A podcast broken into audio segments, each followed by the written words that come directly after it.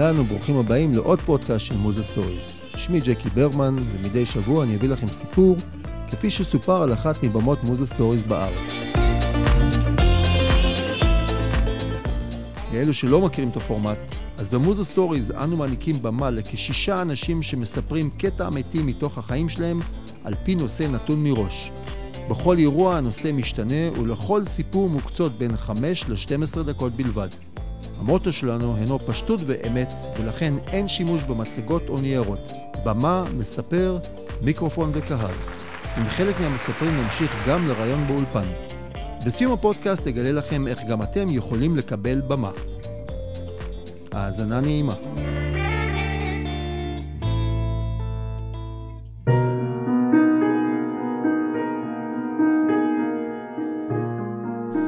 ברוכים הבאים לפודקאסט של מוזה סטוריז. היום אנחנו קצת במתכונת שונה, היום אנחנו נשמע ברצף שלושה סיפורים, שמה שמקשר ביניהם זה הנושא הכל כך כל כך ישראלי, אה, הדפיקה בדלת. אנחנו היינו אמורים לקיים אירוע במועדון הביט בחיפה, ערב ערב יום הזיכרון, היה אמור להיות אה, אירוע מתוקשר מאוד, היינו אמורים לשמוע את סיפורם של אה, הורים שכולים לצד מודיעי נפגעים, אבל מה לעשות, הקורונה הכריעה אותנו. והעברנו את הסיפורים במתכונת של פודקאסט. אנחנו נשמע את סיפורה של עדן אבני, שהיא קצינת נפגעים מאוד מאוד ותיקה. מה עובר עליה מרגע שהיא מקבלת את הצלצול הגורלי מצה"ל ועד הרגע שהיא נאלצת לדפוק על הדלת. אנחנו נשמע את סיפורו של עופר מנדלוביץ', חבר אישי שלי, שאיבד את בנו עוז בצוק איתן. נכיר את אה, יעל בן מרדכי, אלמנת צה"ל, ולימים יעל החליטה שהיא עצמה הופכת להיות מודיעה. אני רוצה רק להתנצל מראש של אה, איכות הסאונד בחלק מהרעיונות וחלק מהסיפורים של הפודקאסט הזה. כל ההקלטה נעשתה בתקופת הקורונה, הסיפורים הוקלטו דרך הזום, דרך הוואטסאפ, אז יש פה ושם נפילות של סאונד, אבל אנחנו נסתדר עם מה שיש, כי זה מה יש ועם זה אנחנו ננצח. האזנה נעימה. ונעבור למספרת הראשונה שלנו, עדן אבניק. עדן תספר לנו מה זה אומר להיות בכוננות ארבע פעמים בשנה, כל פעם במשך שבועיים, מדים מגוהצים, האוזן ליד הטלפון, והרבה תקווה לא לשמוע שום צלצול. לא לקבל את הפקודה המרה. איתמר שלי הוא בן חמש, הוא כל עולמי ואני כמעט כל עולמו, אני אם חד-הורית. הפעם תפסו אותי ואת איתמר אה, משחקים בפאזל. וככה נשאר לו חלק אחרון, והוא נותן לי מין מבט כזה של אמא, תעזרי לי. באיזשהו שלב אני נשברת, ואני נותנת לו רמז קטן, ובזמן שאנחנו ככה בתוך כל הסיטואציה, אה, הטלפון מצלצל. אני אומרת לעצמי, בבקשה, רק שזה לא מהצבא. אבל אה, אני מזהה את המספר. ואני צריכה במהירות במהירות להפסיק לאיתמר את הפאזל, להעביר אותו לשכנה, לאימא שלי, שהם כבר מתורגלים לצערי בנוהל כוננות שלי, ואני מיד רצה לחדר, ואני עולה על מדים מגוהצים שמחכים להם כבר שבוע וחצי תלויים. מדים שאני מאוד מאוד גאה בהם, אבל באותה נשימה יש רגעים שממש אין לי רצון ללבוש אותם. הוא כבר יודע הוא כבר יודע לשאול אותי, אמא, את הולכת לצבא? ואז יש לו את השאלה הזו, לכמה זמן? ואני מסתכלת עליו ואני אומרת לו, אמא תחזור מהר מהר. והדיאלוג עם עצמי מתחיל, אני אומרת, איזה אבסורד. כאילו, אני אלך מהר מהר להרוס את עולמה של עוד משפחה? אני עולה לרכב ואני מתחילה לנהוג, ורצות לי אלף מחשבות בראש. את מי אני אפגוש, מי יפתח לי את הדלת? מי יקרא לי הפעם מלאך המוות?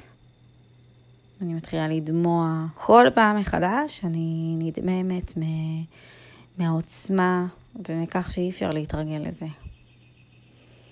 אני נוסעת בשקט, ובתוך כל השקט הזה יש לי רעש בראש. ואני יודעת שעוד רגע אני כבר אפגוש את הצוות שלי ואני רצה על המשימה.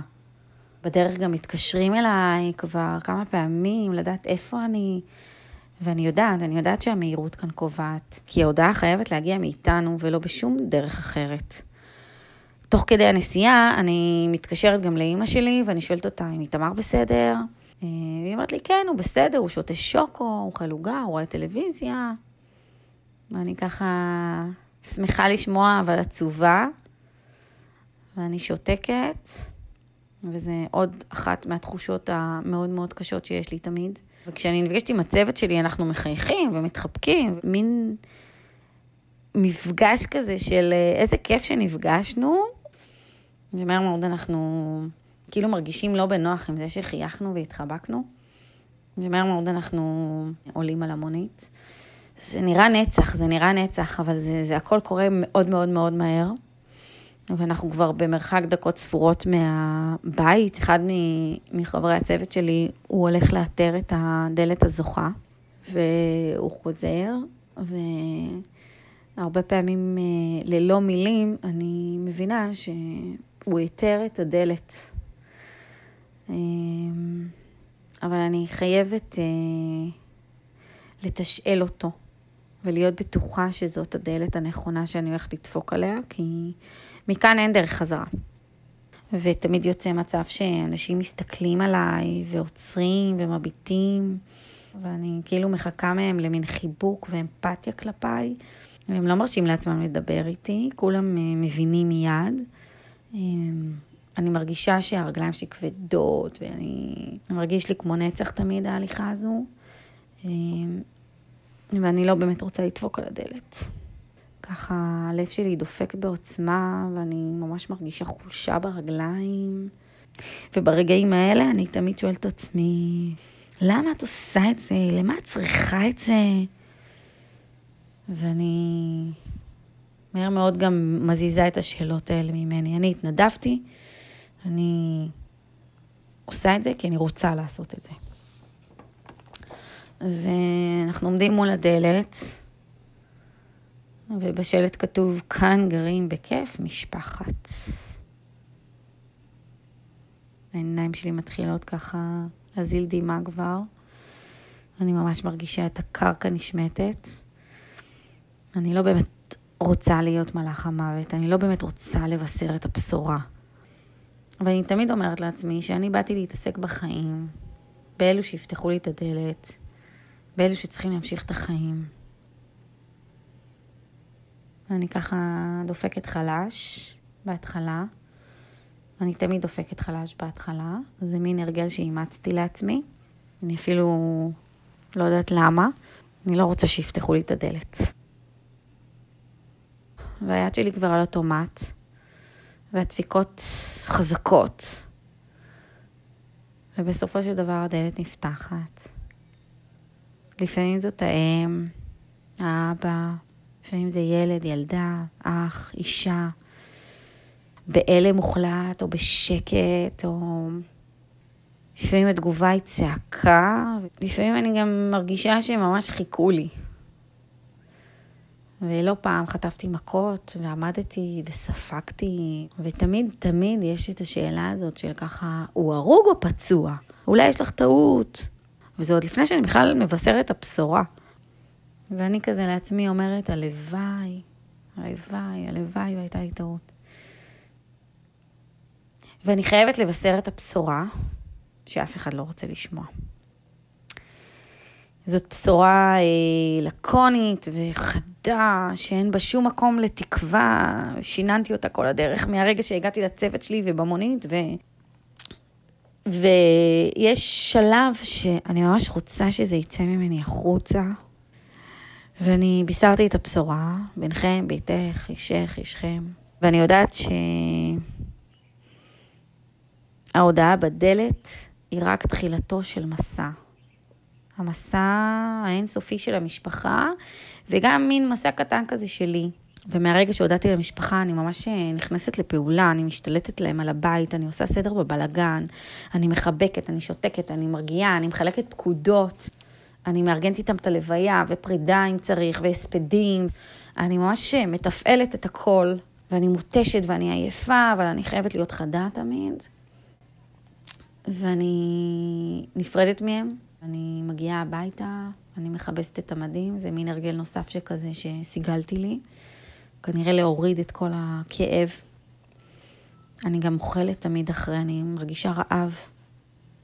ואני אפגוש את המשפחה שוב למחרת בבוקר, ואני יודעת שברגעים הקשים ביותר שלהם, אני הושטתי להם יד, אני עזרתי להם, ואני מקבלת בחזרה את אהבת החיים ואת החוסן, ואני באתי כמלאך המוות, אבל uh, אני יוצאת כמלאך הטוב לב. עד הכוננות הבאה, עד הצלצול הבא.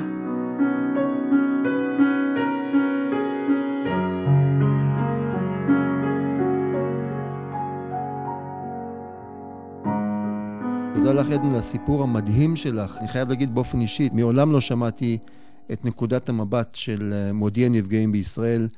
אנחנו פתאום מגלים מאחורי המדים ומאחורי החזות הקשוחה בן אדם שעושה את התפקיד שלו, ואת עושה את זה בצורה מצוינת. אז תודה, תודה לך על כך. תודה. את מתארת בצורה מאוד מאוד אה, רגשית שאת עומדת מול הדלת, רגע לפני הדפיקה, ואת אומרת לעצמך, למה אני צריכה את זה? אז למה את צריכה את זה, עדן?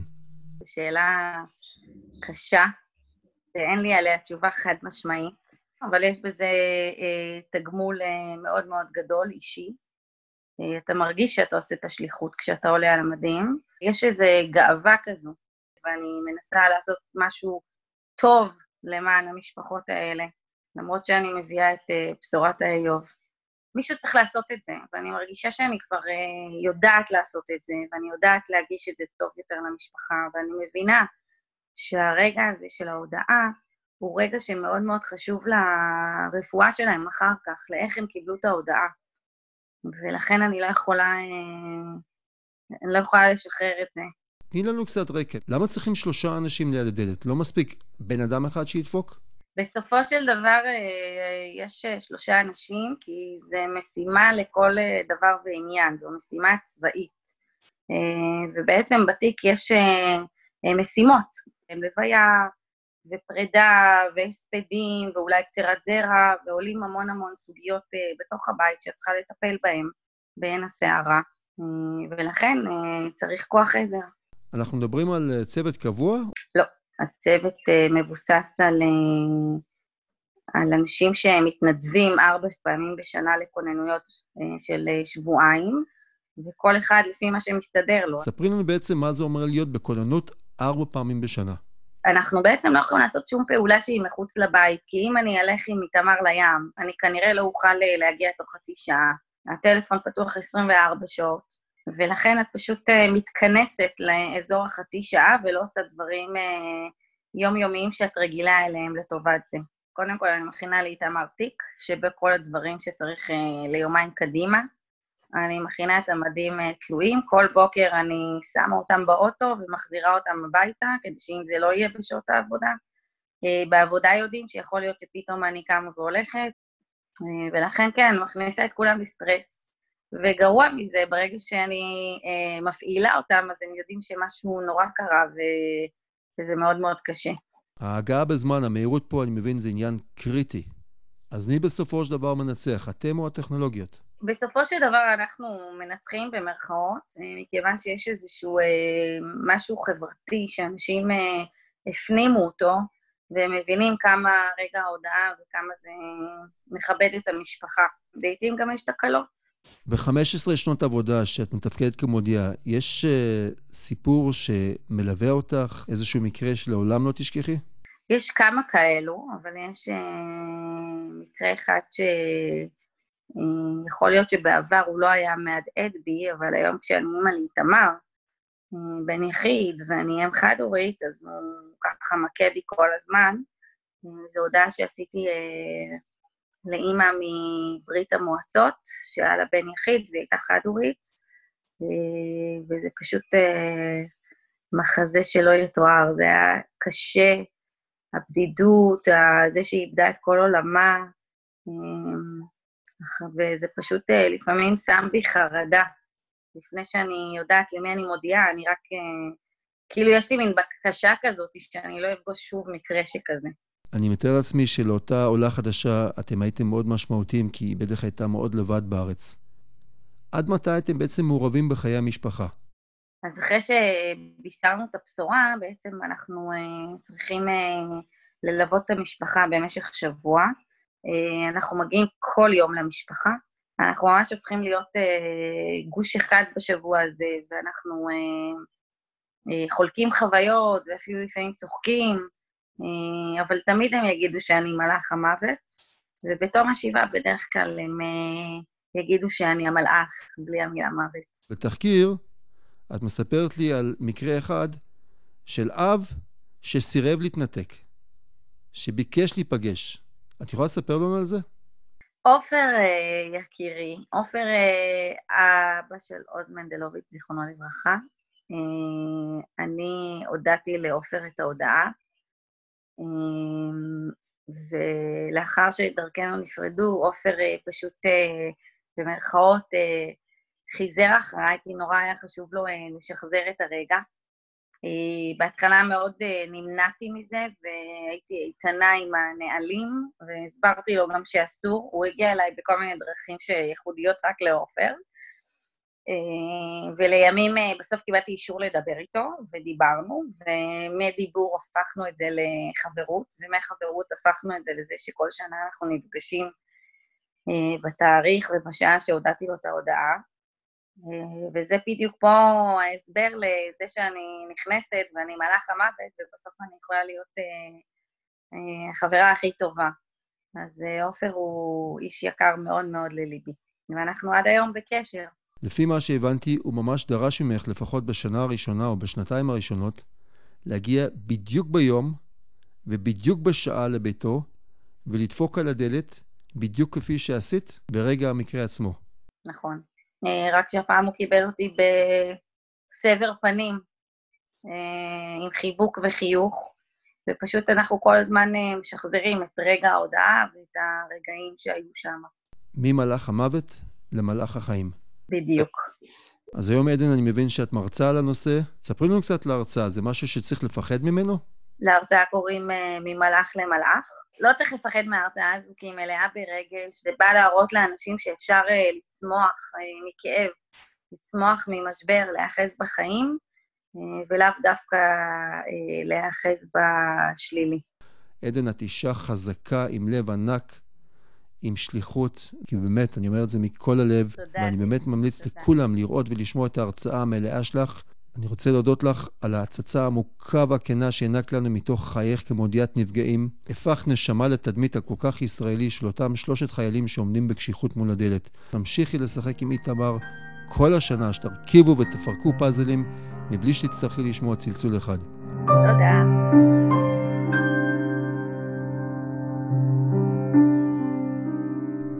ונעבור לסיפורו של עופר מנדולוביץ', חבר קרוב, חבר יקר, על הבוקר בו עמד במטבח במכנס קצר, אחרי אימון כושר, הכין לעצמו סלט, כשלפתע הוא שמע דפיקה בדלת.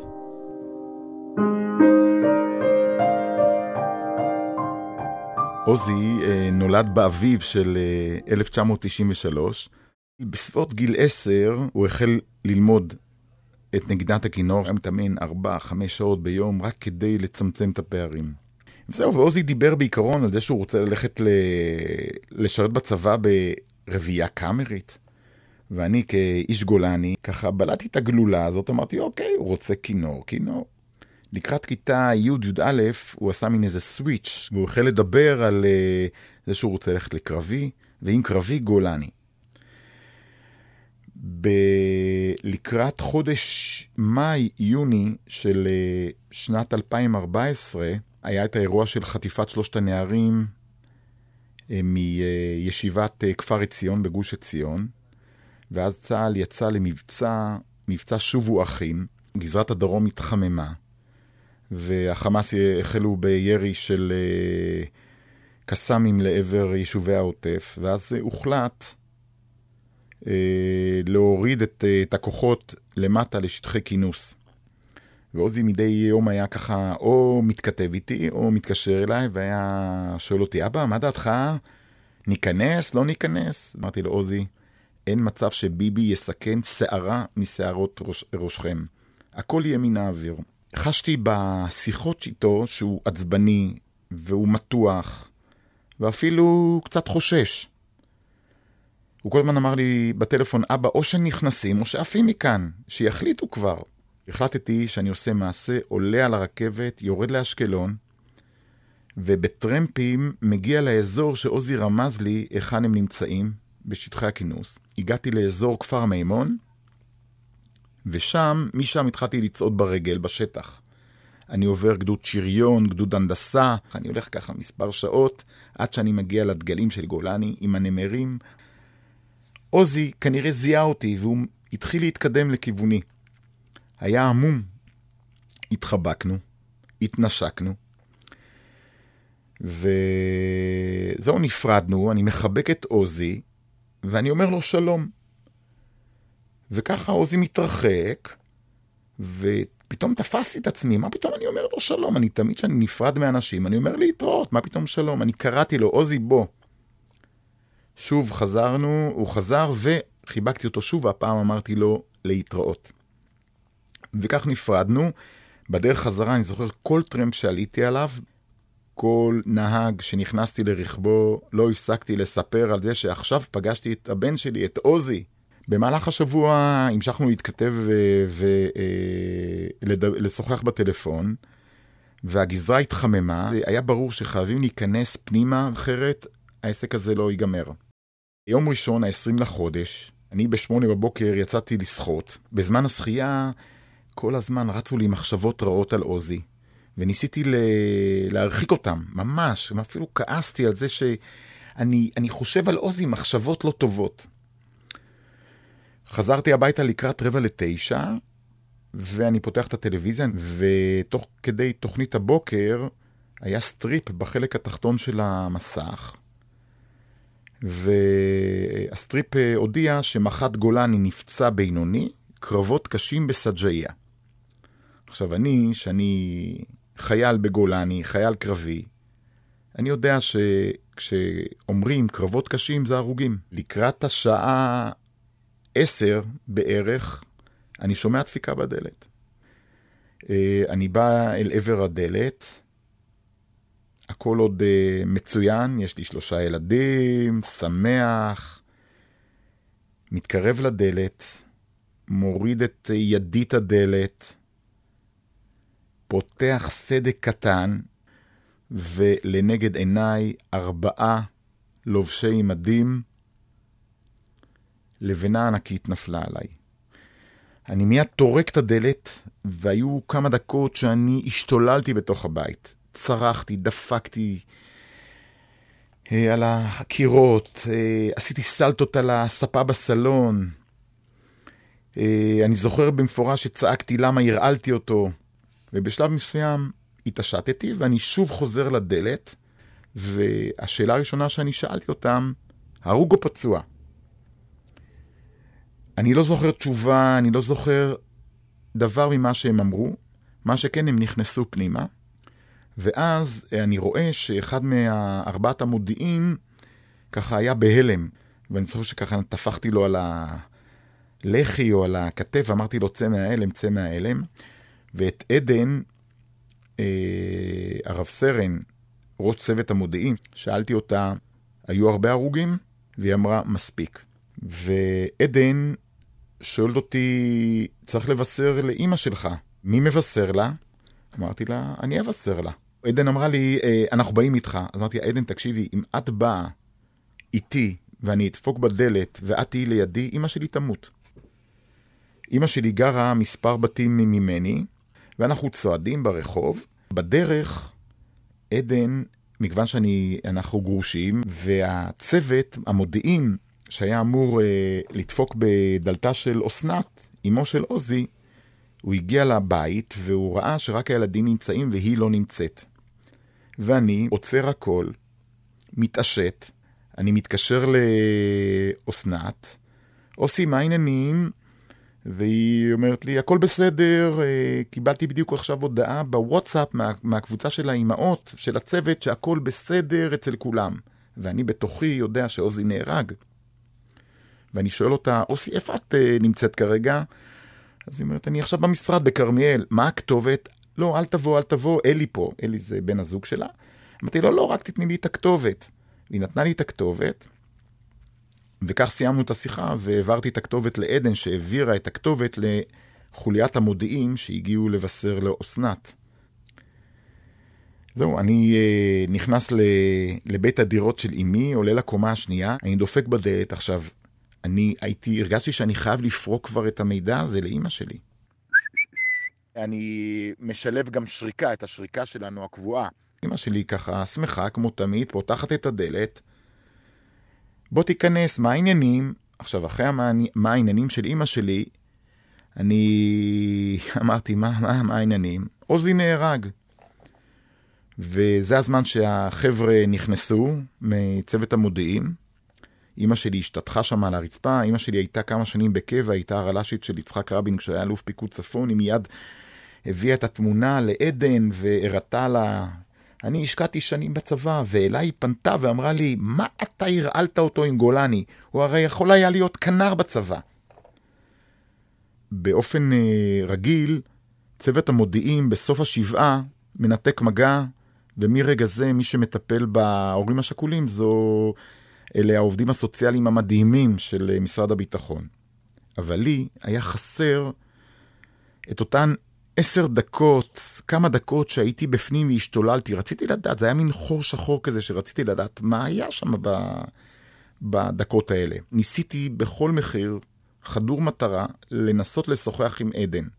ועדן אומרת לי, עופר, תראה, זה לא על פי הנהלים. אנחנו המודיעים לא יכולים להיות בקשר עם המשפחות השכולות לאחר תום השבעה. ואז אמרתי לה, את יודעת מה, יש לי רעיון. ביום השנה, ב-20 ליולי, בדיוק ביום שעוזי נהרג, ב-10 בבוקר, ברגע שדפקתי בדלת, שובי ותדפקי לי בדלת, ואני אפתח את הדלת ונעשה מין איזה טיפול של פוסט-טראומה. וזה מה שהיה. בשעה 10 קבוע, בכל שנה, לא משנה איפה אני ועדן נהיה, עדן דופקת לי בדלת. ואנחנו מבלים שעה שבה אנחנו סוגרים פערים על, פערי מידע על השנה שהייתה. כמובן, תמיד חוזרים על הדפיקה בדלת שוב. כל פעם אני מגלה עוד איזה פרט שלא ידעתי קודם לכן. אם ישאלו הורים שכולים מה הסיוט הכי גדול שלהם, זה הדפיקה בדלת. זה סיוט שהוא הכי הכי משמעותי ויושב לי חזק חזק בתוך הנשמה.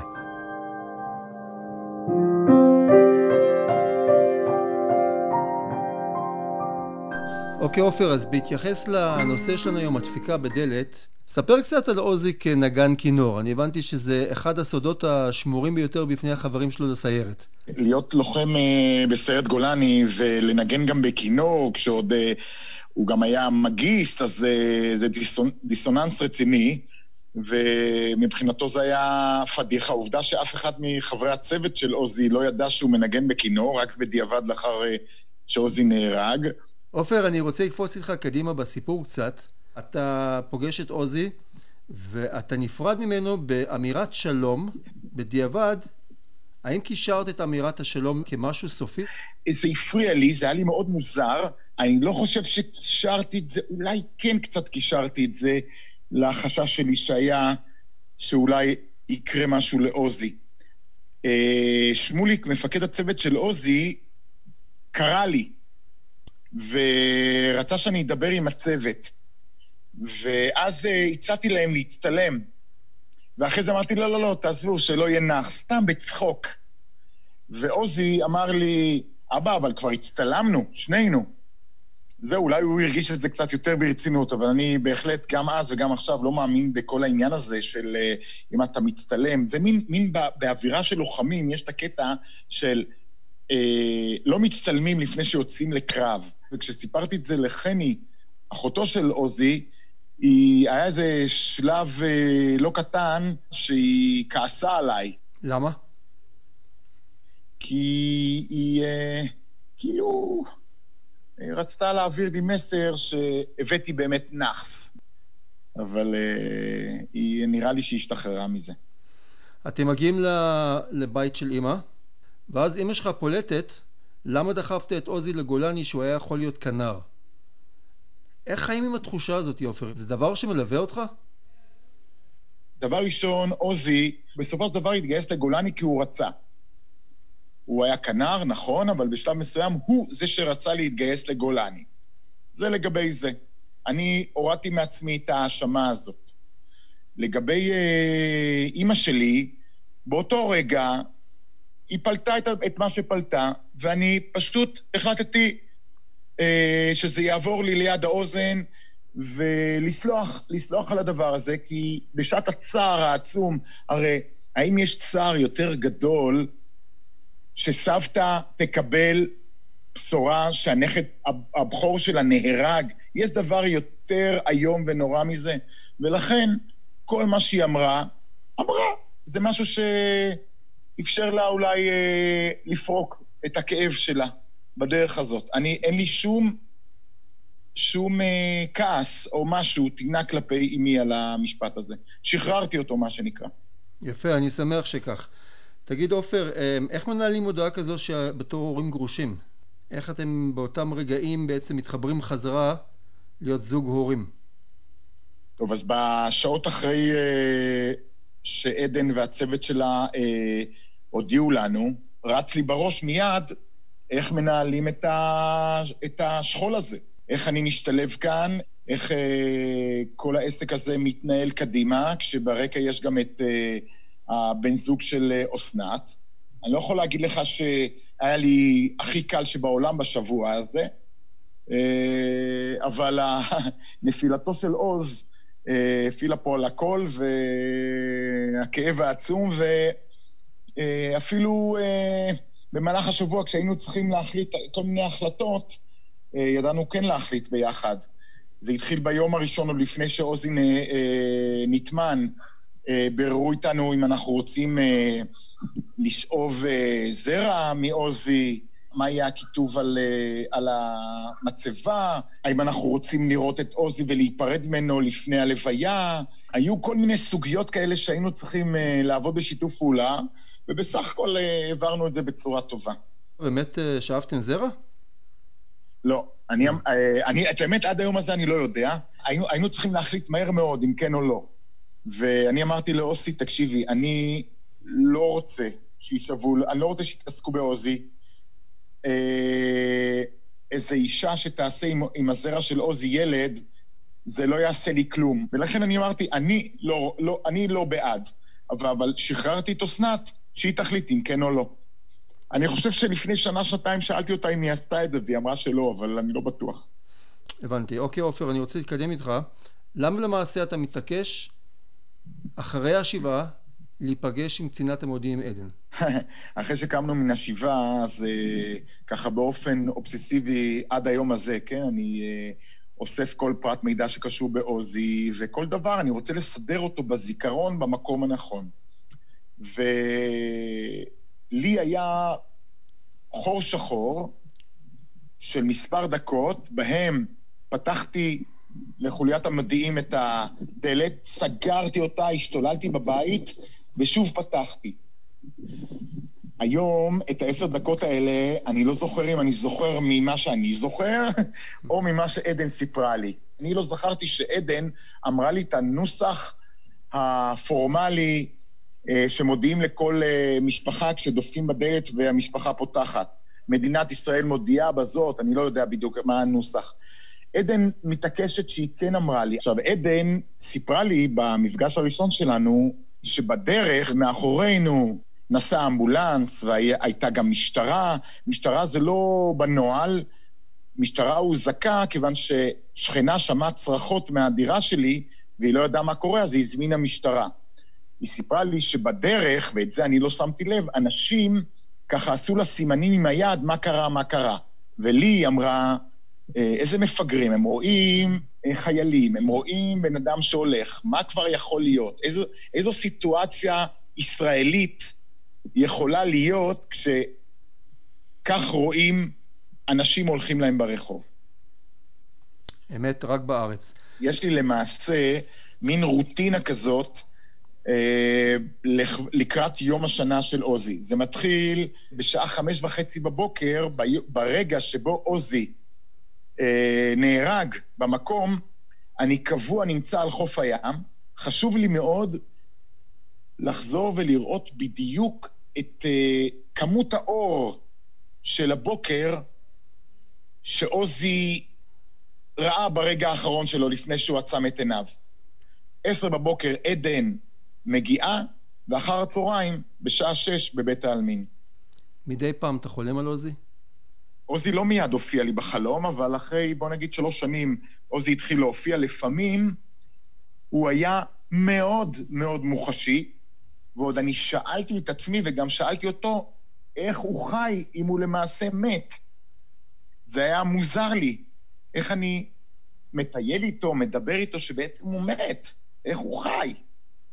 אה, אז יש לי לפעמים חלומות טובים, מתעורר מהם באכזבה גדולה, ולעיתים אה, יש לי חלומות סיוט, שאם זה קורה באמצע הלילה, כבר הלכה לי השינה. עופר, ספר בקצרה על המפעל ההנצחה המדהים שלך, שאתה עושה למען עוזי.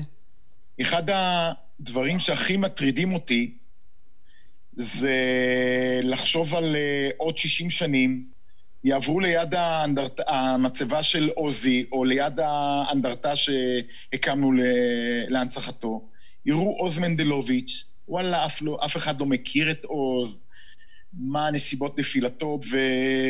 וכל עוד מתאפשר לי, אני פועל אה, להנציח את עוזי כמה שיותר. אז זה מתחיל במרוץ לזכרו של עוזי, שמתקיים בכל שנה ביום הולדתו בפארק אוסטרליה במשגב. עוזי היה בכיתה ה' וו', אלוף הארץ במשחקי חשיבה. אז uh, בכל uh, שנה, uh, אליפות הארץ במשחקי חשיבה שמתקיימת במכון ויצמן, היא לזכרו. אנחנו עושים טיול לאור ירח, טיול במסלול מדויק שעוזי ואני עשינו כשהוא היה בן 13, מהאבטנון לכנרת, זה מסלול של 25 קילומטרים. אני נפגש עם עשרות קבוצות של בני נוער ותלמידים, ומספר uh, על עוזי. שלוש פעמים בשנה אני עולה עם uh, לוחמי סיירת גולני שמסיימים מסלול את מעלה גולני, כפי שעשיתי את זה עם עוזי, וממש בסמוך למוצב החרמון, אנחנו מעניקים בכל פעם מלגת לימודים ללוחם סיירת גולני מצטיין המסלול, על סך עשרת אלפים שקלים, זה יוצא שלושים אלף שקלים בשנה. מאז שעוזי נהרג, כל לוחמי סיירת גולני שמעו את הסיפור של עוזי. אם לא היו מפעלי ההנצחה הללו, הייתי שוקע.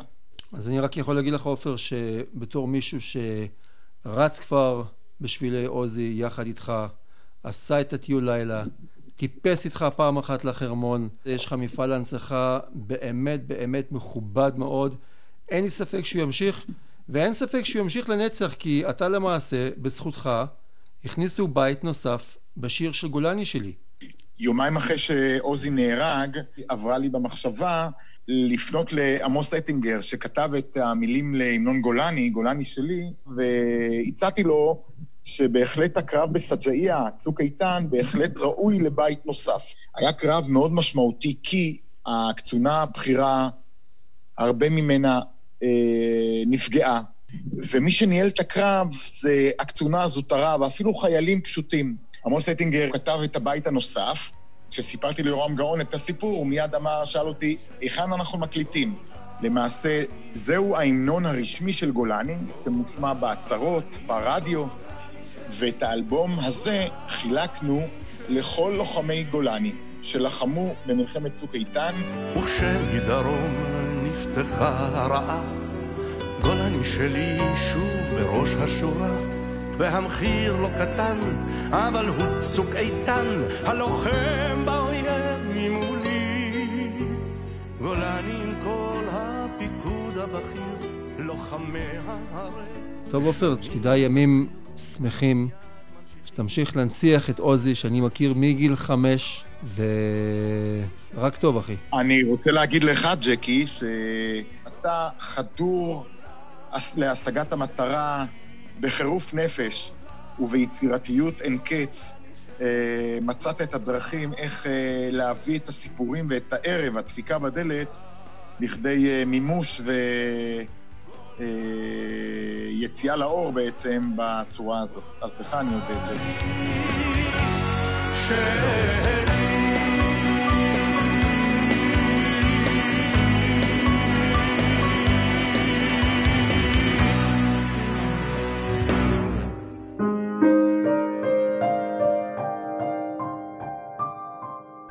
ונעבור לסיפור האחרון של הפודקאסט, סיפורה של יעל בן מרדכי, אלמנתו של אודי.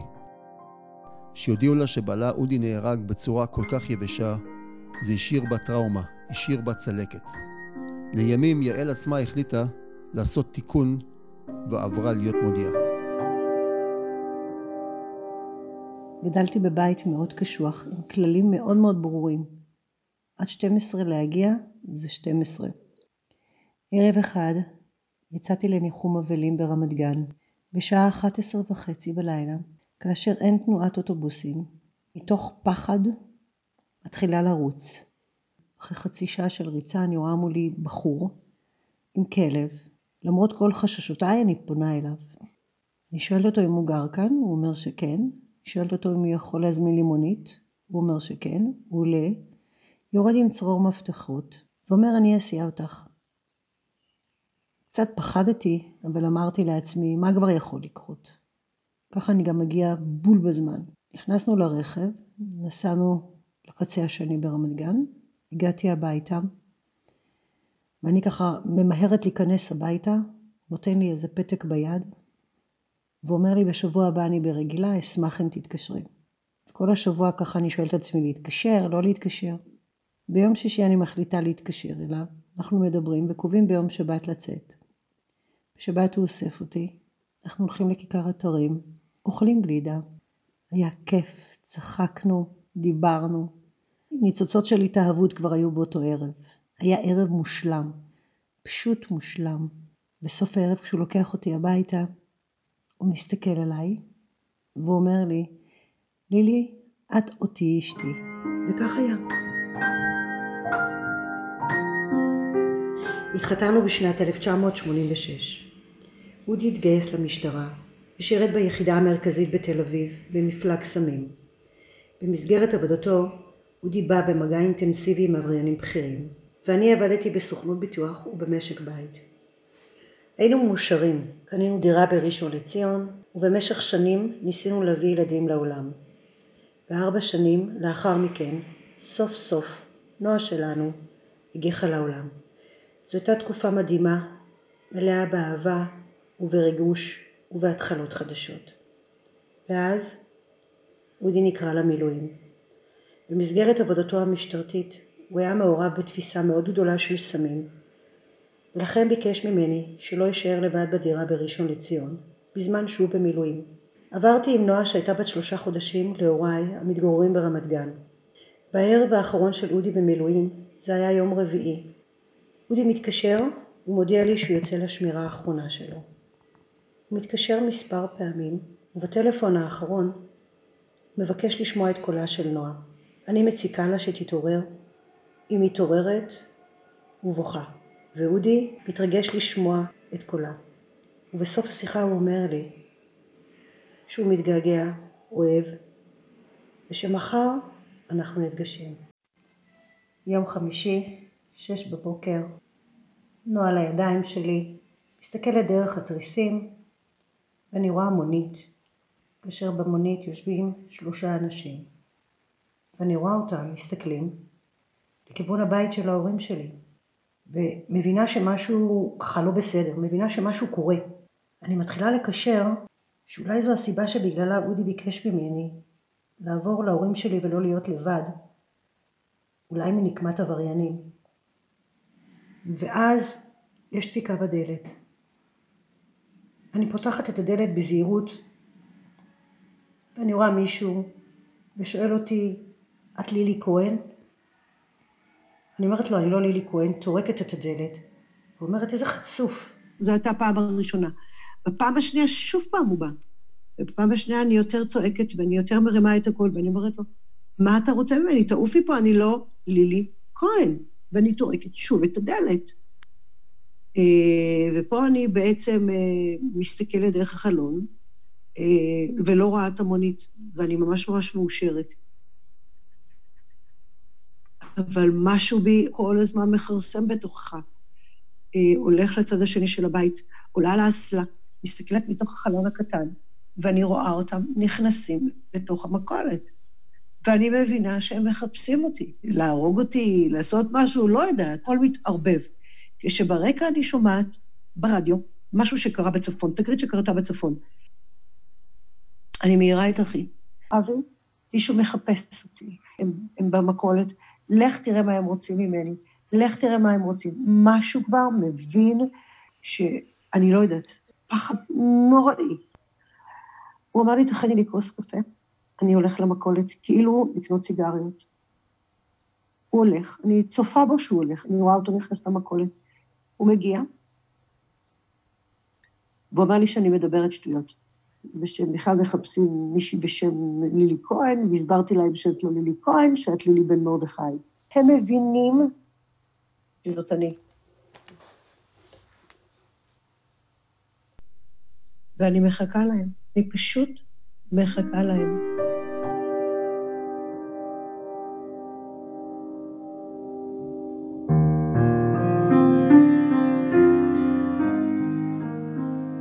דפיקה בדלת, שלושה אנשים, חלקם עם מדים, ואחד מחזיק תיק, שתיק קטן כתוב עליו קצין העיר.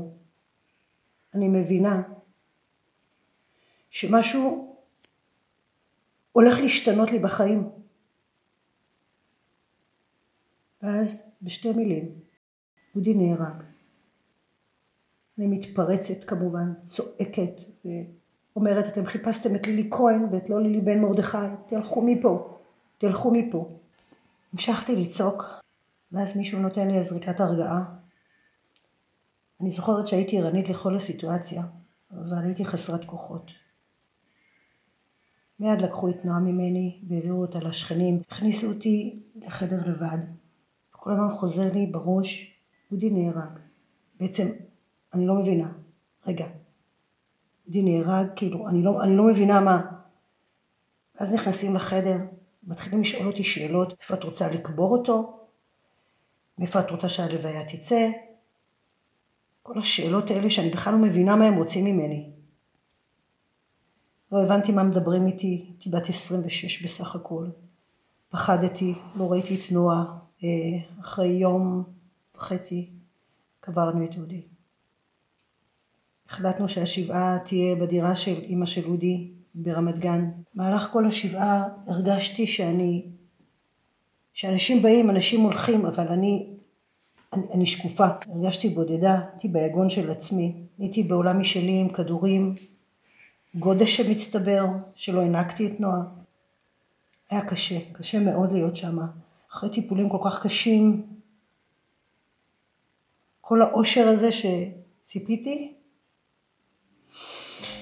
פתאום כל האושר הזה אה, מתחיל אה, להיעלם, לא יודעת. לפני חמש שנים פנה אל יעל חבר ממערך המודיעין והציע לה להצטרף. היא חששה, התלבטה, אבל אז נזכרה בהודעה יבשה שיודיעו לה. אודי נהרג. יעל החליטה להשיב בחיוב.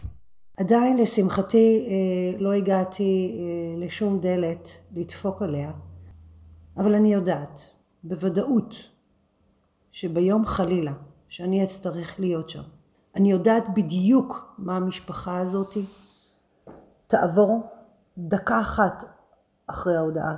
אני יודעת בדיוק איך העולם שלהם הולך להיראות. ולכן אני יודעת שברגע הנכון, אני האדם הנכון, במקום הנכון, כי אני הייתי שם. אנחנו שוב מתנצלים על איכות הסאונד בחלקים מסוימים של הרעיון. קודם כל, אני חייב להגיד, יש המון המון מקריות בסיפור שלך. היית אומרת עניין של גורל? אה, אני, אני מאמינה בגורל, אני מאמינה ב... שאין מקריות בעולם הזה. אני כן מאמינה שמלמעלה מישהו ייעד לי אותו, ושאני אראה אותו דווקא באותו לילה, ושהוא ייקח אותי הביתה. אה, כן, מקריות? אין, אין מקריות. אודי אומר לך, את תהיי אשתי. מה הרגשת באותם רגעים? בוודאי שהתרגשתי. זה היה ערב מאוד מאוד מיוחד. כשאתה מסתכל על זה אחורה, אתה אומר, הוא ידע משהו שאני לא ידעתי כנראה. אז תגיד לי, זה מקריות? לא. קראתי באחד המאמרים ששנים רבות אחר כך, כשהיית רואה מישהו שדומה לאותו איש שהודיע לך, זה היה מאיץ את דפיקות הלב שלך, זה היה מכניס אותך למקום מאוד לא, מאוד לא נוח. את יכולה לספר לנו קצת לעניין הזה? אחרי קרה המקרה, כל מה שהייתי מסתובבת, והייתי רואה מישהו פחות או יותר דומה לו, זה היה מקפיא אותי. אני עד היום יודעת בוודאות שאם אני אראה אותו, אני אזכור אותו. אני עד יום מותי אזכור את הפרצוף שלו. ואת התיק שכתוב עליו קצין העיר שלו, הוא החזיק אותו אגב. היום הייתי רוצה לראות אותו ולדבר איתו, כי היום אני יודעת, במקום השני של מודיעה, שזה הפרצוף שהמשפחה זוכרת. הייתי גם שם, בזו שקיבלה את ההודעה, וזאת שהיום הולכת למסור את ההודעה. באחד ההודעות, שאני בכלל לא הייתי אה, בתפקיד, לא הייתי כונן, אה, קראו לי. כי הבינו שהמשפחה צריכה אישה באותם רגעים. במאמר שקראתי, שעשו עלייך בידיעות לפני אה, מספר שנים, את מספרת על אה, בית ספר להכשרה למודיעין, ואת מספרת על מקרה שהביאו לכם אה, אב שכול, שהוא היה מאוד מאוד נגד המודיעין. הייתה לך השפעה עליו מאוד מאוד גדולה, ספרי לנו את הסיפור. באחד הימים הביאו לנו אב שכול שהוא לא רצה את המודיעין אצלו בשבעה, והוא לא מבין את התפקיד הזה.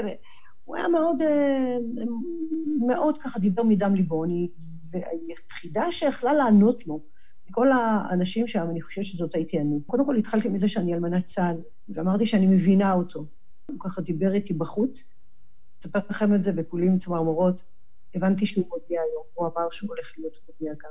בסיפור שלך את מספרת שכל הזמן לוחצים עלייך, איפה את רוצה לגבור אותו, מאיפה את רוצה שהלוויה תצא.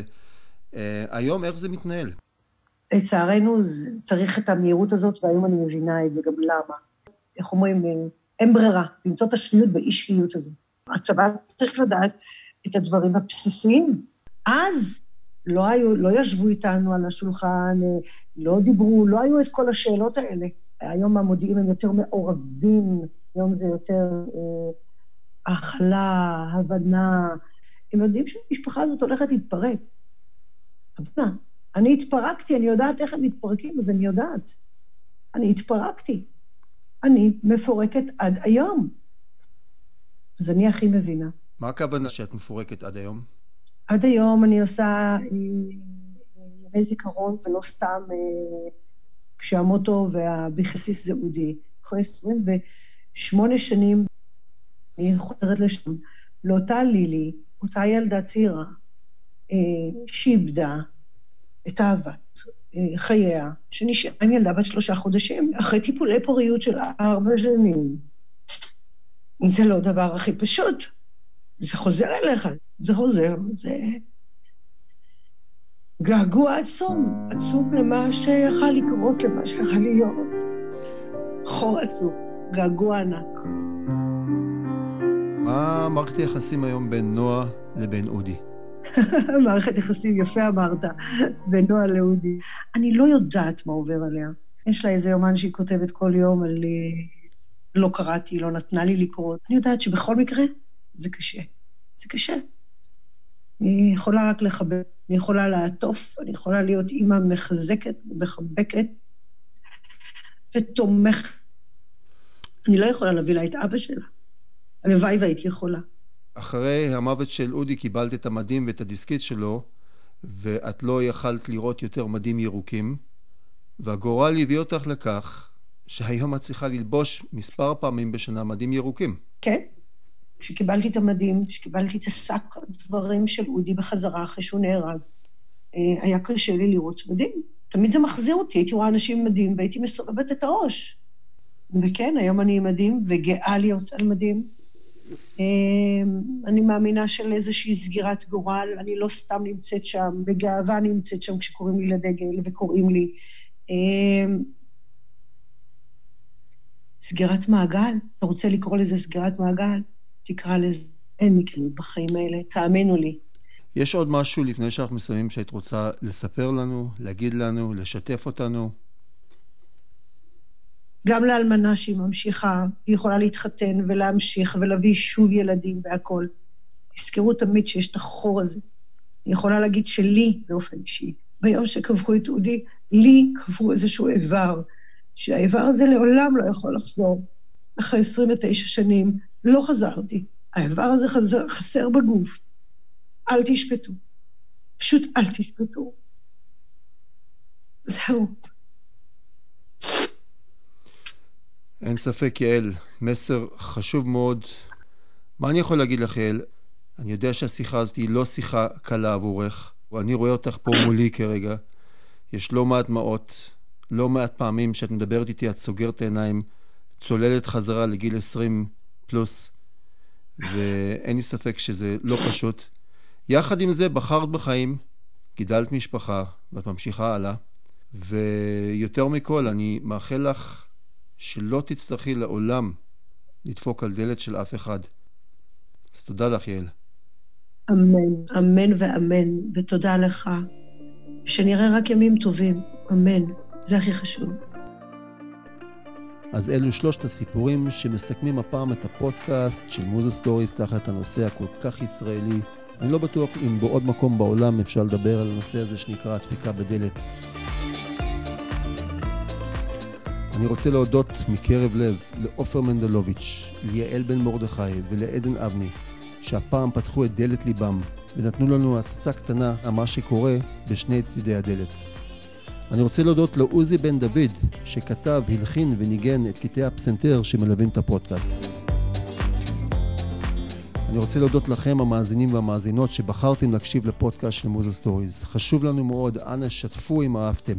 בנוסף, אני מזמין אתכם להיכנס לאתר של מוזה סטוריז, www.muzastories.co.il. שם תוכלו להיחשף לעוד סיפורים רבים, ויותר מכך תוכלו לראות שם את התמונות של עופר ובנו עוזי, של יעל בן מרדכי ובעלה אודי, ושל עדן ובנה איתמר. הכל נמצא תחת התווית פודקאסט. אנחנו כבר מכינים את השטח ליום שלמחרת.